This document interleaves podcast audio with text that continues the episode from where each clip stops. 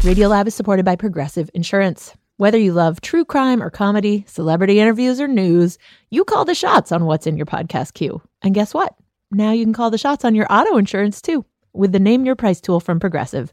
It works just the way it sounds. You tell Progressive how much you want to pay for car insurance, and they'll show you coverage options that fit your budget. Get your quote today at progressive.com to join the over 28 million drivers who trust Progressive. Progressive Casualty Insurance Company and affiliates. Price and coverage match limited by state law.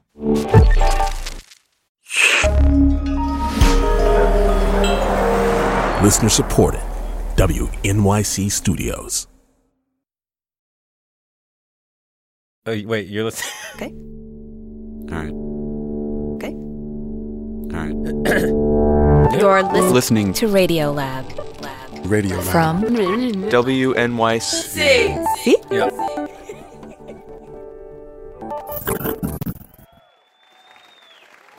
Hey, this is Pat Walters uh, coming at you today with the final episode of our Radiolab miniseries on intelligence, G. And so for this last episode, we wanted to shift the mood a little bit. Because as we were putting this series together, we did lots of stories on human intelligence, but we also found ourselves thinking about intelligence in other animals. And so to get into that, we decided to host an event all about animal intelligence. And today we're going to share that event with you. Just a quick warning uh, there are some curse words uh, in the show, so bear that in mind. So, and the reason that we're doing this is because a couple of months ago, I ended up on the phone with a science writer I really love named Dan Engber. And Dan went on a rant about how messed up it is that we only seem able to talk about animal intelligence in terms of our own intelligence. Uh, he said, so much of animal intelligence research uh, is built on making animals do stuff that we feel like humans would be good at doing, uh, instead of considering their intelligence on their own terms. And so tonight, uh, we decided we would do an episode about animal intelligence that shifts the focus from us to them, that considers their unique abilities uh, on their own terms, uh, and in doing so, uh, hopefully might help us redefine a little bit what we think about intelligence uh, in general for all of us. And because we're humans and we like contests, we decided we'd make it a competition. um, so here's how it'll work we have four contestants who will engage in a series of head to head bouts to convince a panel of judges that their animal is the smartest. Uh, I'm going to bring up our first pair of contestants in a moment, but uh, first, let's meet our judges. Uh, oh, a little music. Nice. Okay. Uh, so, first, please welcome uh, th- these two guys have done hundreds of stories about all kinds of smart animals. Uh, please welcome the co host of Radiolab, Jad Abumrad and Robert Krulwich. Uh, kind of had to use the guys, the obvious choices. But we also invited one more surprise judge. The real star of our judging panel. From humble beginnings in a shelter in Oklahoma City, she's risen to the highest levels of success in show business in New York. Her television credits include High Maintenance and The Leftovers, and she has appeared in more productions of the Broadway play Annie in the role of Sandy than any other actor. Like any great star, she goes by only one name. Please welcome Macy. Macy is a dog. She's about 35 pounds, has a scruffy brown fur. She trotted right onto the stage and hopped onto a chair next to Jad Robert. Okay, so before we start, I just want to ask the judges here one question to kind of set the terms and make sure we all know what we're looking for. Uh, I want you guys to just define intelligence in you know two or three sentences. Uh, how would you define what you're looking for in the contestants' uh, stories tonight? Robert, why don't you start? Animal intelligence. Animal intelligence. Animal intelligence. Well, I would say that a very smart animal should be asked, How well do you understand your world? Knowing that some are sniffers and some are tasters and some are good flyers and so on. But really, when you see a fox on a snowy day jump into a pound of snow and somehow land right on the little mouse that's two feet down, I think that's a smart, smart animal. Jad? Uh, I think what I'm going to pay attention to uh, are arguments on behalf of creatures where you see the creatures encounter some kind of obstacle and then problem solve their way around it.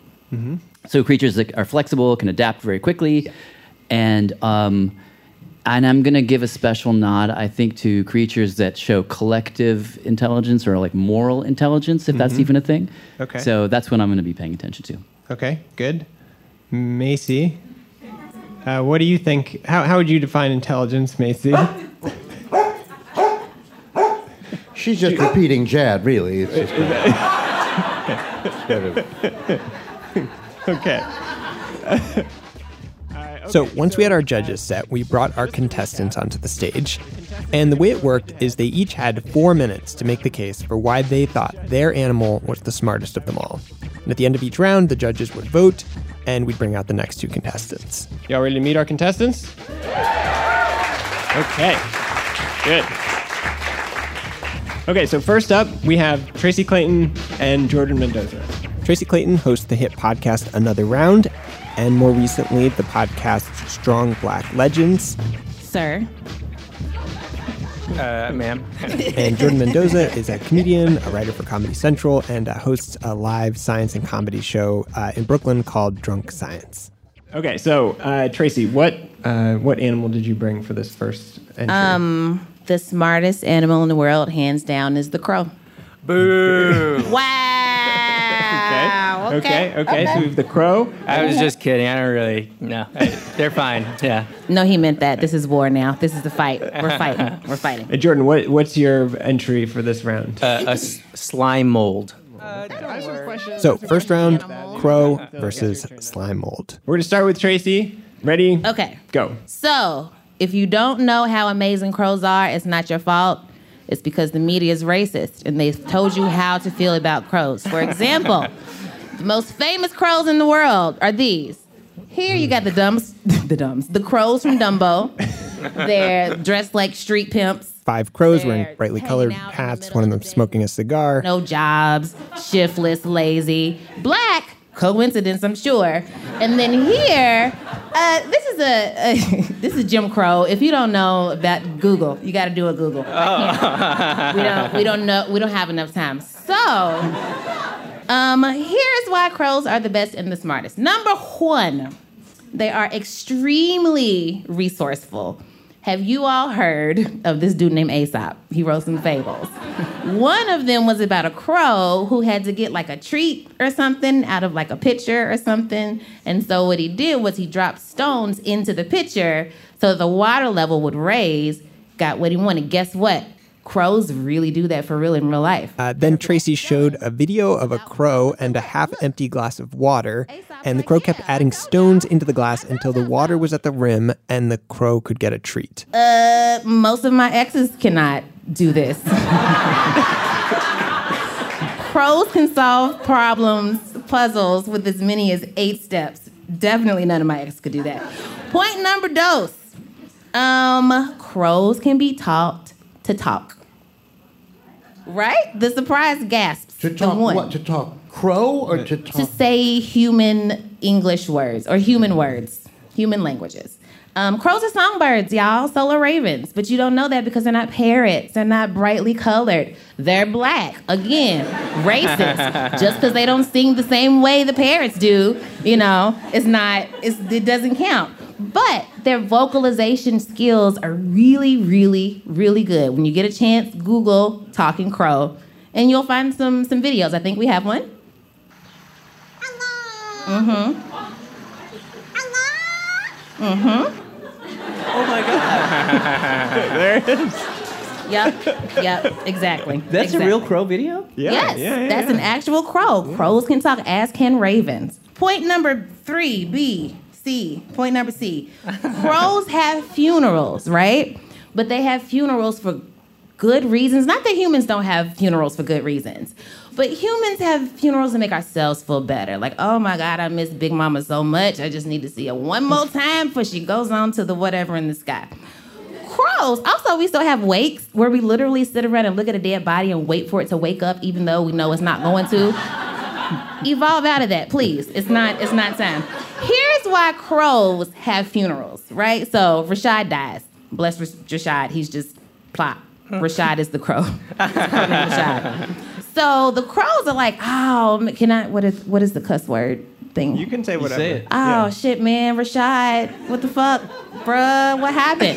and so all the crows will like congregate around Rashad to see what killed him, so they can be like, we need to stay away from whatever Rashad was doing because look at Rashad now, you know. Point number four is that they can recognize faces for up to five years and they hold grudges. So if you walk past, Uh, it's actually two and a half years. shit, they just like, nah, don't fuck with this one over here. They tell all their friends. The next time you come around, the crows are gonna just, wah, wah, wah, just be, this motherfucker back. Don't trust him. It's amazing. So in conclusion, crows should not be called a murder. They should be called something smarter, like a symposium of crows. All All right. right. A really good job. That was great. That was great. Oh, so what a supportive enemy. I hate good sports. I'm gonna look like an asshole. I think we're all winners here. Okay, Jordan Mendoza. Next up was Jordan Mendoza with the slime mold. Uh, he put up a slide of a petri dish with this like yellow lightning bolty streak going across it. Okay, you're probably wondering what what is this? uh, but guys, don't worry. I freaking looked it up. A slime mold is a brainless, single-celled, pulsating wad of yellow goo. I learned if you put a slime mold in an environment where there is a complex decision to make, for instance, which direction, direction to choose to find a good food source, this superorganism can solve that problem relatively easily by spreading its cytoplasm out, advancing and retreating in response to what, what it finds. So, this is a superorganism composed of thousands of nuclei, and they will collectively decide to make a decision for the group. Humans, on the other hand, are not at all good at collectively finding a good food source. Have you ever tried to order seamless with another person? not easy. What are we gonna do? Pizza, Korean, Chinese, sushi. My roommate and I always end up choosing diarrhea. there are three general types of slime mold uh, plasmodial slime molds, cellular slime molds, and Gary Busey. Jordan put up a picture of Gary Busey. If uh, if you don't know what he looks like, Google him. For those who don't know, the joke here is that Gary Busey looks and is like a slime mold. Um, plasmodial slime molds are masses of thousands of nuclei that move around by spreading out in a fractal pattern, learning the lay of the land, and even solving mazes and mapping networks with incredible efficiency. How efficient? It took human engineers years to map out a Tokyo rail system. It took a slime mold just hours. Uh, I read that in an article titled, Watch This Slime Mold Dunk on Japanese Engineers. uh, I'm just kidding. I made that article title up. No, one- no one wrote that. Um, the second type is a cellular slime mold, and this spends most of its life as a single freewheeling amoeba, which sounds like a sitcom that just got greenlit on Fox. This quirky, freewheeling amoeba just got the consulting job of her dreams. But can she balance love, work, and New York City? Check out all the single celled ladies starring Zooey Deschanel as the slime mold. Then Jordan went on to explain how slime molds look out for each other in this amazing way. When one amoeba runs out of food, something incredible happens. It starts emitting chemical pulses, assembling clusters of other amoeba into a larger superorganism. This is a process called chemotaxis, or if it's trying to save money, chemo uber pool. Um, this superorganism then releases spores to find more food and then dies.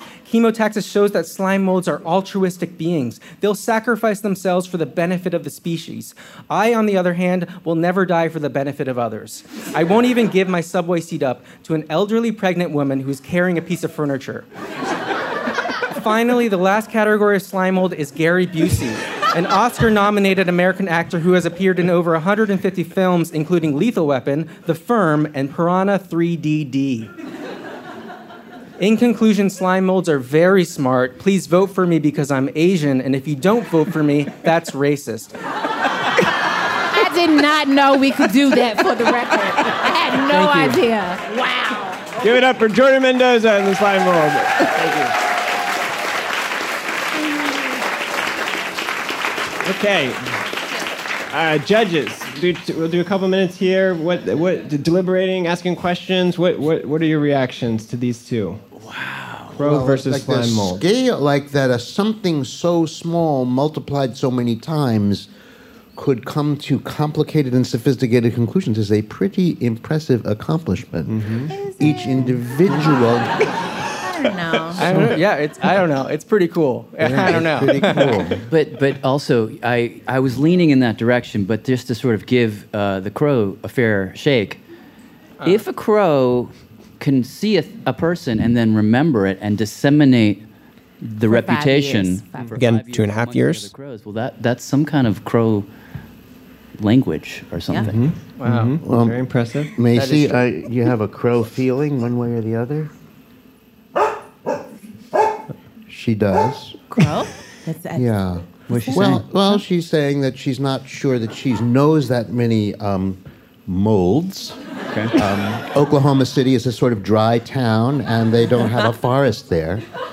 So she feels a little bit um, unequal to the challenge here. What with the unfamiliar? Oh well, she did study them once. Do you speak dog, Robert? I, I, I understand that I can't speak it, I see. but Okay, well, she is, she is partial to Gary Busey, which uh, okay. has uh, has confused her her. Well, let's let's let's vote. Why don't we go down the line? Jad, who, who- what do you choose? Gosh, I think just on. I think I'm gonna have to go with the the slime mold. Ooh, wow! After giving it up for crows. Okay, so Jad, slime mold, Robert. I, I'm going. I you know, with great respect for crows that hate well, I, I agree. Uh, they, they can, but I'm I'm going to go with the slime mold as well. I Okay, think. let's do slime mold. And Macy. All right, all right. Macy. sound like crow Oh my God!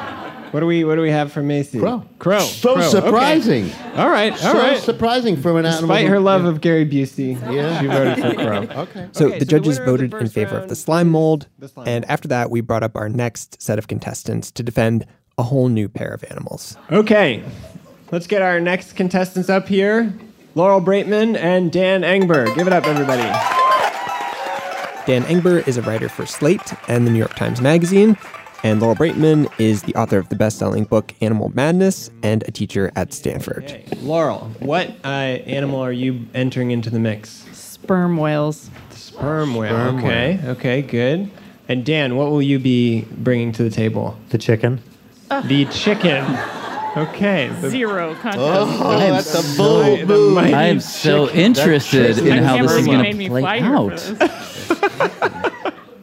Okay. Uh, we'll start with Laurel. Take it away. Sperm whales are huge, the biggest tooth whales, but in a lot of ways, uh, they're like us. They have big brains and really complex social lives, but unlike us, they live in a matriarchal culture. They probably even have stronger social and emotional bonds than we do. Young males go off on their own to find a new pod, and then everyone else stays together for the life. Sperm whales communicate a lot like us too, physically and with language. But they also have a third way, and I think we should consider it like a sixth sense. Maybe you think about echolocation like boat sonar, like a ping goes out and then it bounces, the sound bounces off a thing in their environment and then it comes back, um, and giving gives that boat like a grainy shape of whatever that object is. And dolphin and whale sonar does this too, and so do bats. But animal sonar also comes back as a physical feeling. In the case of sperm whales, it's really loud too. They make the loudest sounds of any animal on Earth, up to 230 decibels. Whoa. I know. It's actually it's louder than standing next to a jet engine at takeoff.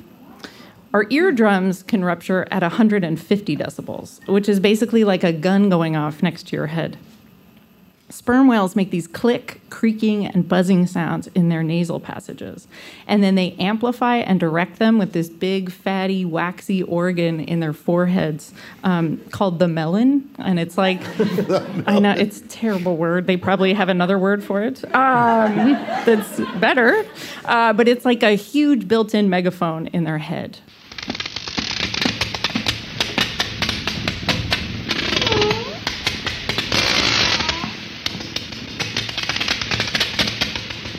Just like that, but way louder, like crazy loud, so loud that it would hurt us to be listening to it.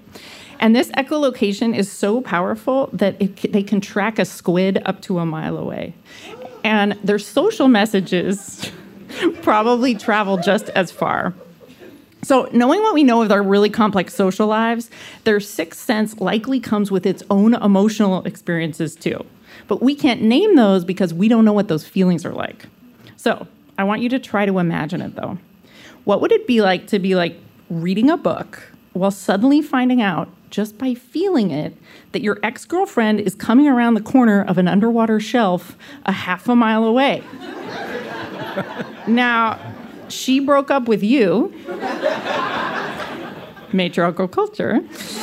You've been so lonely, but now you know the signal is meant for you just because of how it feels when you pick it up. And not only that, but you have an immediate, accurate picture of exactly what she looks like. Not just the shape of her, but the perfect curve of her jaw, her sexy 12 inch layer of blubber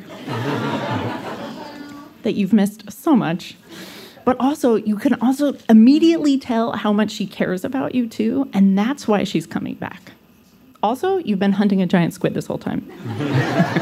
so, sperm whales might have a particular emotion that goes along with experiences like these, and they maybe even have a different sense of self.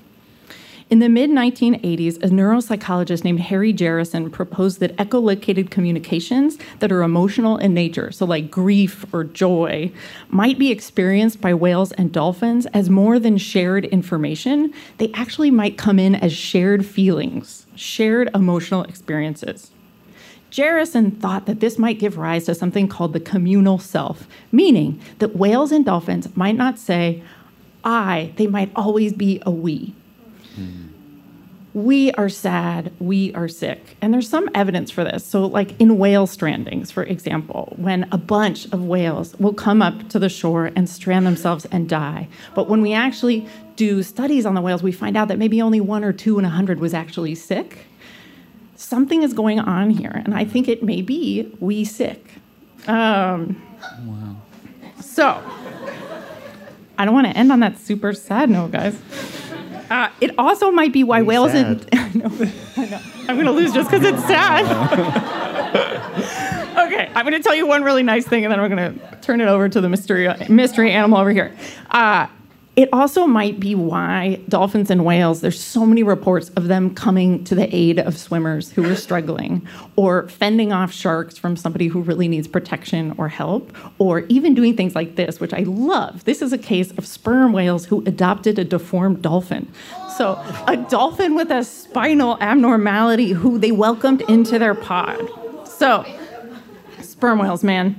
Uh, what looks like extreme empathy to us might just them be being themselves, or maybe it's a new kind of intelligence, one that requires a kind of communal feeling as opposed to thoughts about other people's feelings. So, thank you. All right, then, sperm whale.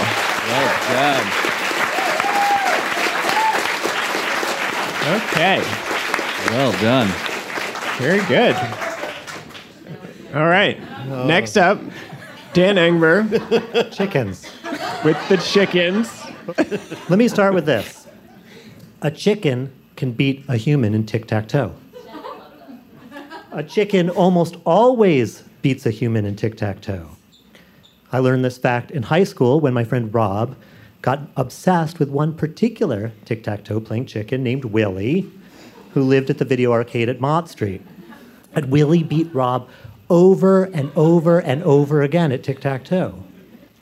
Willie wasn't unique. Birds like him were once a pretty common carnival attraction. Their popularity peaked in the early 80s when trained chickens were shipped around the country, rented out for $200 a day, or sold for several thousand dollars each.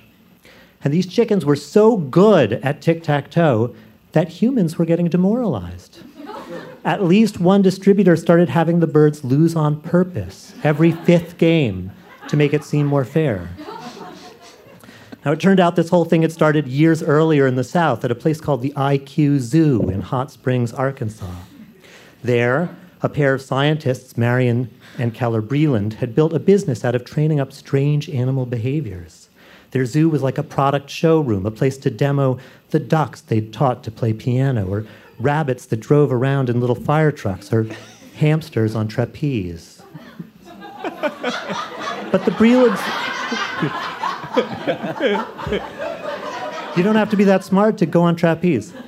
The Breland's most popular and enduring act was the bird brain, a chicken in a box which disappeared behind a screen to peck O's onto a game board. Chinatown Willie was one of those, or maybe someone else's knockoff. In any case, I watched that chicken play a lot of tic tac toe. Peering over Rob's shoulder, I tried to figure out the chicken's secret strategy. But then, last week, really last week, I discovered that all those observations were for naught. As I got ready for tonight's talk, I stumbled across a copy of an old instruction manual, which the Brelands would send out with their bird brain units. And according to that manual, the chicken in the box wasn't really playing tic tac toe at all. In fact, behind the screen, there was nothing but a single light bulb and a switch. When the light went on, the chicken pecked, and an O appeared somewhere on the board in the spot chosen by computer. I found this kind of devastating. Partly because I'd promised Pat a talk on the intelligence of chickens. but here's the reality chickens are kind of dumb. As we've seen, they're even dumb compared to other birds. They don't have funerals, you know, they're not, uh, or make tools like crows.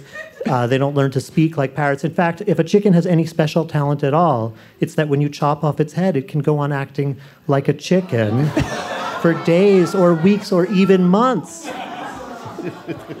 But still, I think there's something amazing about Willie and the other bird brains. It's not that these chickens were smart enough to beat us at tic tac toe, because they weren't. It's that we humans were dumb enough to lose. I mean, tic tac toe is not a complicated game, actually. If you can think ahead just a bit, you ought to be able to play any round of tic tac toe to a draw, even against a computer. And yet, it seems we humans can't or won't succeed even at this very modest test of our intelligence. And I think that's useful to remember, especially tonight, because this whole project to rank species according to their smarts takes it as a given that a gulf exists between the very dumbest and the very smartest animals, that the chicken and the chimpanzee or the sperm whale or the crow live on separate continents of cognition. But I call that vanity. That's what Willie taught us, that there we were standing in the same arcade, befuddled by the same computer, each unable to succeed at the same simple game. We were joined together across several hundred million years of evolution by what we couldn't do. Judges, a vote for chicken is a vote for finding that common ground. it's a vote for unity and kinship. A vote for chickens is a vote for all of us. Thank you. Dan Engber with the chicken.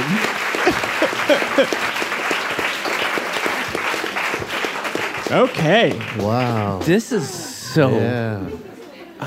This is Where do you dumb go with together, that? Dumb together or heartfelt together. Yeah. Kind of Mm-hmm. Continuum. Wow. Why? What? I what? I.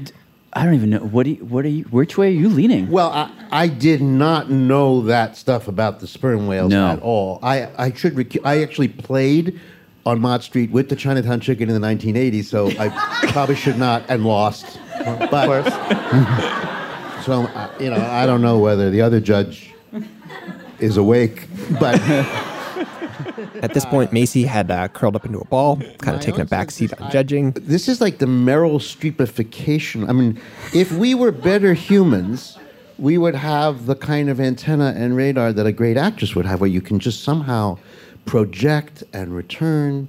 You go to a movie like with her, and you go, you know, every move she makes like t- touches you. Oh, I can't. I can't. I am enthralled by this. What, what you saying? Doesn't like Streep. What? Oh, because he's she's a Broadway star oh. herself. Oh. Rivalry. Ah. what, what about? She's feeling Streep right now. Can I can I ask a fussy question about the about sperm whale? Is uh, is Isn't all emotion somehow it, it's it's a Physical. physical physical, right? Yeah, we have a limbic So- system too. So is it a question of degrees that, that somehow they are experiencing that in much, or is it an entirely different kind of intelligence? What do you think? I think that they have another way of accessing their emotional life than we do. So they have everything we have, right? Like their friend can go up and clap them on the back or give them a sperm whale hug or whatever, right? Like they still have that. And they also have language, but then they have this other thing, which I to me just because I avoid my inbox and whatever, it feels like some form of email, right? Like you mm-hmm. send it at a great distance, but it's emotional and you pick it up with your face.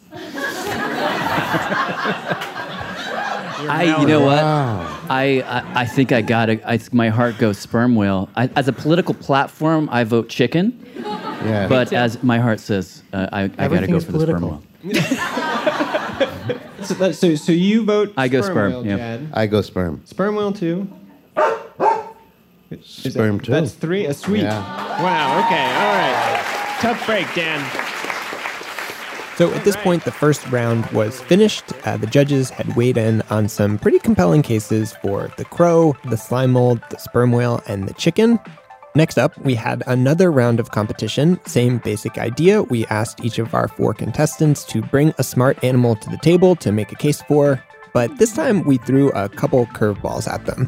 That and the final crowning of the world's smartest animal after a quick break. This is Nan DeRosa from Amsterdam. Radiolab is supported in part by the Alfred P. Sloan Foundation, enhancing public understanding of science and technology in the modern world. More information about Sloan at www.sloan.org. Radiolab is supported by ZBiotics. If you've been looking for some help waking up refreshed after a fun night out, ZBiotics pre alcohol probiotic is here to help. ZBiotics is a genetically engineered probiotic invented by scientists to help tackle rough mornings after drinking. This probiotic is the first drink of the night for a better tomorrow, as it works to break down the byproduct of alcohol, which is responsible for rough mornings after. Go to zbiotics.com slash radiolab to get 15% off your first order when you use Radiolab at checkout. Zbiotics is backed with a 100% money back guarantee. If you're unsatisfied for any reason, they'll refund your money, no questions asked. That's zbiotics.com slash radiolab and use the code radiolab at checkout for 15% off. Radiolab is supported by Babbel. Sometimes self-improvement can feel like a pretty overwhelming journey. So what if this year you just got a tiny bit better every day? When you're learning a new language with Babbel, that's exactly what you're doing. Babbel is a science-backed language learning app with quick 10-minute lessons that have been handcrafted by over 200 language experts to help you start speaking a new language in as little as 3 weeks. You can learn everything you need to have real-world conversations, café s'il vous plaît, from vocabulary words to culture and more. And if Babbel can help you start speaking a new language in just 3 weeks, imagine what you could do in a few months or a full year. Here is a special limited time deal for Radiolab listeners. Right now, get up to 60% off your Babbel subscription, but only for our listeners at babbel.com slash radiolab. Get up to 60% off at babbel.com slash radiolab, spelled B-A-B-B-E-L dot com slash radiolab. Rules and restrictions may apply. The archives at Carnegie Hall hold treasures from our cultural history. In the new podcast, If This Hall Could Talk, we use these items as touchstones to explore how the past shaped the world we live in today. I'm your host, Jessica Vosk, and I'll be joined by historians, performers, cultural critics, and others to look back at the iconic venue's legendary and sometimes quirky history. If This Hall Could Talk, from Carnegie Hall and distributed by WQXR. Listen wherever you get podcasts.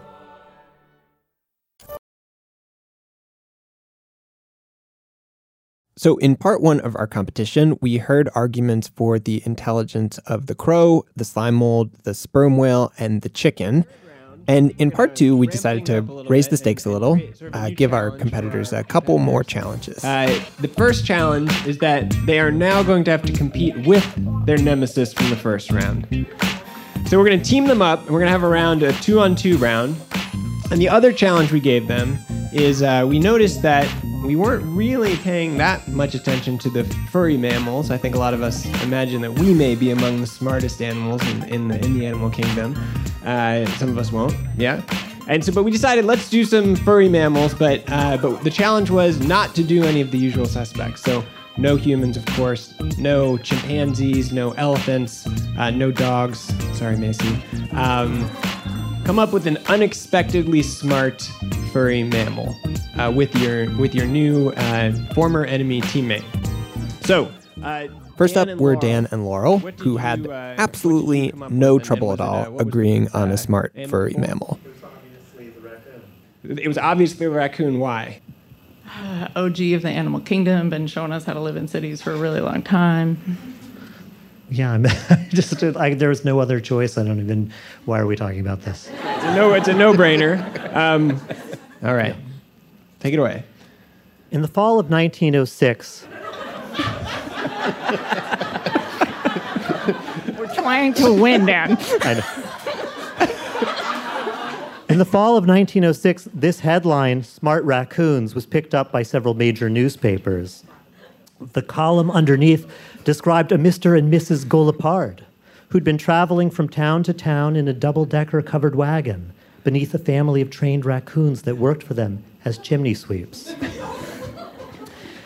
It was not the only story of its kind. In those years, raccoons were often touted by reporters for their high intelligence, or their sagacity, or their skill at making mischief. This is the odd and tragic story of how we came to understand briefly, a century ago, that raccoons were among the very shrewdest animals of all, and then we forgot. the link between an animal's slipperiness and its smarts was once well established among scientists. At Columbia University, Edward Thorndike had been testing the intelligence of cats and dogs by locking them in boxes. He'd seal the box with latches, bolts, or string pulleys and leave a snack outside as motivation. This was Houdini in the lab, an escape room, but for animals. Then in 1907, a psychologist in Oklahoma named Lawrence Wister Cole thought to put raccoons through those same puzzle boxes to learn, as he put it, their proper place in the scale of mammalian intelligence. And he found some amazing things. His raccoons, Tom, Jim, Jack, and Dolly, would at times break free of the puzzle box and then ignore the food reward. It was as if they'd gone through the exercise not in service of their hunger, as other animals might do, but to satisfy an inner curiosity. Cole also found that his raccoons, unlike cats, could learn to escape a given box just by watching humans do it. And based on this and other work, a soft consensus came together in psychology that raccoons were, in fact, quite high on the scale of mammalian intelligence, much higher than a cat or dog, at any rate, and maybe even on a par with primates. But alas, this whole idea was soon to be challenged and erased. In the same year Cole published his research, the president, Teddy Roosevelt, lashed out against the tendency of nature writers to ascribe human like abilities to raccoons and other animals. The president, who is an avid outdoorsman, called this fake news.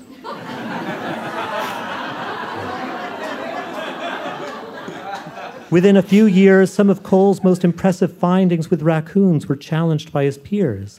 Even scientists who believed in Cole's research would find it hard to follow up. For one thing, the raccoons they meant to study kept escaping. And a new paradigm was spreading through psychology, one that had little time for musings on a raccoon's imagination or its curiosity or its loneliness. In place of Tom and Jim and Jack and Dolly, there were rats, nameless rats. So raccoons vanished from the lab, and then, as cities grew, they vanished from our lives out of sight, and for a while, out of mind. Dun, dun, dun. But turns out, as people moved out of the country and into the cities, the raccoons followed us. And our urban spaces aren't just the perfect place for raccoons to demonstrate their intelligence, but I argue that they are also making them even smarter. Today, though, the people that know the most about urban raccoons are the people whose job it is to get them out of our urban spaces, like Mr. Raccoon, aka Junio Costa, the number one no kill humane raccoon trapper of the California Bay Area. Um, he told me that the animals are bold and curious and they eat pretty much everything. Raccoons move into our attics and our crawl spaces. They study us. They use their tiny, sensitive hands to manipulate locks and latches or pry out loose nails. They gnaw things open and then they take running leaps also to knock things over. A raccoon will work on a problem like lifting up a garage door or prying open a window or prying a vent cover off of a basement for hours until they figure it out. Sometimes they'll come back like night after night to work on the problem until they solve it. And once they do, they keep coming back. Mr. Raccoon told me that once he got a call every night from the same neighborhood for like two weeks because one ambitious raccoon figured out it, they were all tract homes. And so, what would work to get into one of these tract houses would work in the entire neighborhood. So, she just went house to house to house to house. so, raccoons are really the on, one of the only animal species to fare better um, as humans spread all over the planet. Not only that, but we are each problems for each other. They try to outsmart us, we try to outsmart them. It's unclear to me which of us is getting more intelligent faster. All right, give it up for the back. Next up, we're Tracy Clayton and Jordan Mendoza. Bring back Tracy Clayton and Jordan Mendoza. And uh, agreeing on an animal was a little harder than they expected. So here's the thing. Okay, so what, what did you We've end up decided on a type of mammal, A type of mammal. the okay. Marsupial. Yes. Oh, okay. We have the our own individual marsupials. Tracy kicked it off for Team Marsupial with this adorable little creature called the quokka, which looks sort of like a chubby squirrel with these teddy bear eyes and little black gloves. Are we ready?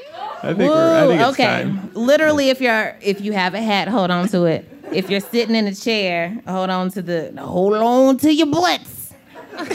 Sam Jackson, I thought that the response would be okay. So, this, ladies and gentlemen, not to oversell it, is the most amazing animal fact you will ever hear in your life. Are you ready? Judges, are you ready? Macy, she's into it. Okay. Here's why the quokka is the smartest animal. When serious business. When approached by the predator, Oh, man. we're gonna get through this as a family, I swear. okay, when approached by a predator, uh, a parent quokka, I don't know if it's the dad, the mom, the you know pronouns. I don't know their lives. Uh, approached by a predator, if a parent is with their child, they will throw the child at the predator to distract it while it runs away. So I need to describe this image for the people who cannot see it. Where did you get this? So at this point, Tracy had an illustration up on the screen of a mom tossing a baby into a basketball hoop. Uh, like a, like she's at the free throw line.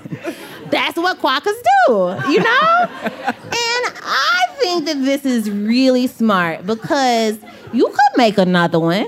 You could make two or three. You know, if the both of y'all die because because you're that attached to your child, then what happens to your genetic line? It doesn't get passed on, right? This way, Quack was like, oh shit, I like Emily, but I can make another, I can make Emily the second. Emily Sue. Purm, purm, and that's that. The quokka goes on to live another day. The quokka goes on to survive longer than anyone else will. Thank you. It's your turn if you still want to go. It's very funny. I am scared. Uh, And Jordan decided to fight for kind of a weird choice. So, uh, oh boy. So this is supposed to be a presentation about like what the smartest animal is. And a long time ago, I was like, yeah, I'm gonna do koalas. Um, but then I, I, I looked it up, and apparently koalas are famously stupid. Um, here's how dumb koalas are. Um, their brains only take 2% of their body mass, which is apparently one of the smallest brain to body mass ratios of any mammal. Koalas' brains are also super smooth, which is bad because the more folds your brain has, the smarter you are. The human brain is like Marie Kondo, lots of folding. Shout out to my Kondo heads out there sparking joy. Uh, you know who you are. That guy. Honestly, I, I love her so much. Uh, guys, koalas are so dumb, they even sound dumb. Listen to this.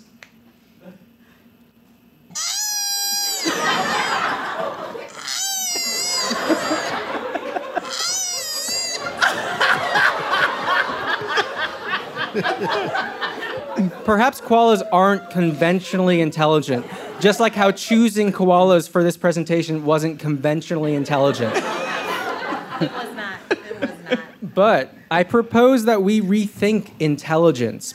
Partly because I'm stuck with this animal, but mostly because I believe that this animal is in many ways smarter than us. Perhaps koalas are like how my mom describes me, smart in their own special way.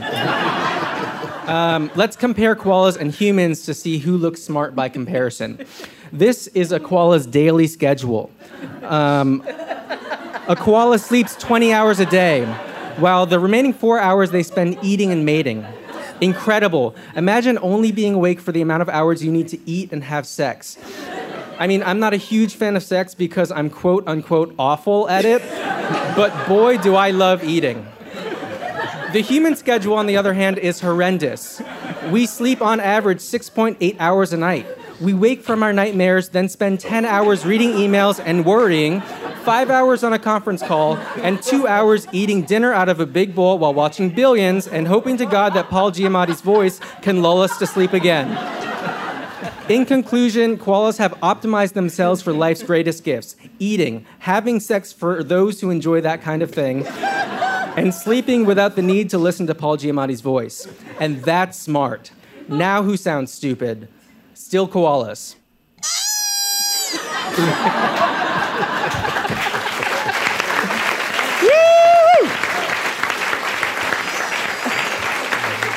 I uh, I realized I clapped with everyone else. so, but uh, you know what? I am proud of myself. Do you think a koala would have done that? Clap with everybody else. Yeah, it's a real koala move. Oh, wow. Okay, so we've heard from both uh, pairs, raccoons and marsupials slash quokka and dumb slash smart koala. Yep. So after that, Let's proceed with you guys. it was time for the final judging. That was There's a a lot, lot, of there's stuff to take in there. A lot Yeah. of different arguments were put forward. Uh, I think I got to give this to the marsupial uh, du- duet. Ooh, all right, all right, all right. Say what? See me after the Everything show. I say, Mr. Krulwich. Oh boy. You've a Well, I was, I was, I was uh, impressed by the boldness of the chicken of the. But before the judges even had a chance to all weigh We're in, gonna, we're gonna oh, Objection. geez. Objection. Oh, what is This this? is- What's happening here? No, Laurel no, Braitman no. has walked Yeah. a giant bone across the against- stage and there's given a it to rule. Macy, the dog judge. a pretty serious incident of bribery went down. This is This like is, witness uh, tampering or something. What do you call it? It's just bribe- Macy, don't you? just Macy, bribery. Don't you do it? So to keep things fair, we decided to just throw the whole thing over to the audience to vote with their applause uh, for their take on the smartest animal of the evening. So just to recap, the contenders were the crow, the slime mold, the sperm whale, the chicken, the raccoon, and the marsupials. And the winner, according to the audience, was I think it's I think it's pretty clear. who the winner is, I right? think so it's- I, I asked to cue up a drum roll, but I think Yeah, kinda- I, Drum roll, please. Ah, we're gonna do it here. I think the winner of the contest, the smartest animal in the world, is the sperm whale. The crown goes to Laurel Braitman.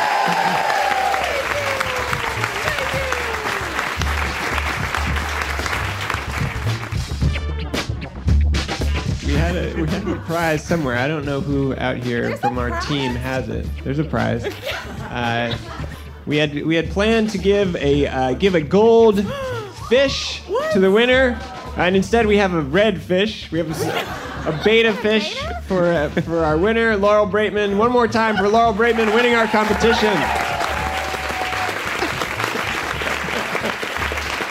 She she she flew here from California with the with the leg of an animal, and now she's flying back with a for So the do we small not fish. care that she attempted to bribe the judge? Did we just we just don't we just don't care about that, right? I, we're, I guess we're. I guess we're letting. I All mean, the, the, the people have I mean, spoken. the judge you know? didn't. I, I don't mean, know. the judge didn't want it, so it didn't yeah, work. Okay, all right. Yeah. Congratulations. Okay, that's that's our show, everyone. Thank you, thank you to, to everyone. Please give it up.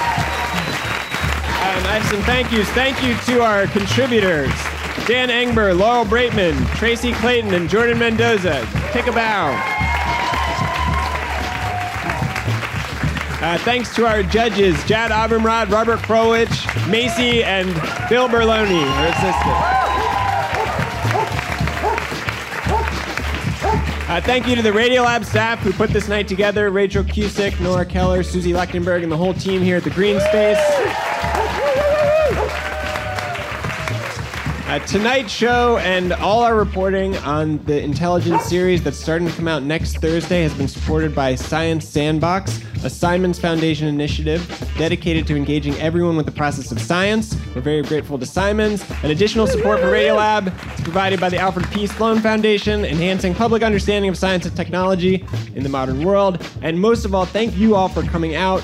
We can't do this without you. Uh, thank you for coming in the rain, uh, and have a great night.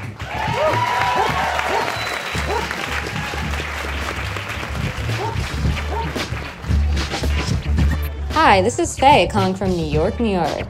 Radiolab is created by Jad Abumrad and is produced by Soren Wheeler. Dylan Keefe is our director of sound design. Suzie Lechtenberg is our executive producer. Our staff includes Simon Adler, Becca Bressler, Rachael Cusick, David Gebel, Bethel Habte, Tracy Hunt, Nora Keller, Matt Kielty, Robert Krulwich, Annie McEwen, Latif Nasser, Sarah Qari, Arianne Wack, Pat Walters, and Molly Webster. With help from Shima Oliaee, W. Harry Fortuna, Ruth Samuel, Imani Leonard, Neel Dhanesha, Sarah Sandbach, and Melissa O'Donnell. Our fact checker is Michelle Harris.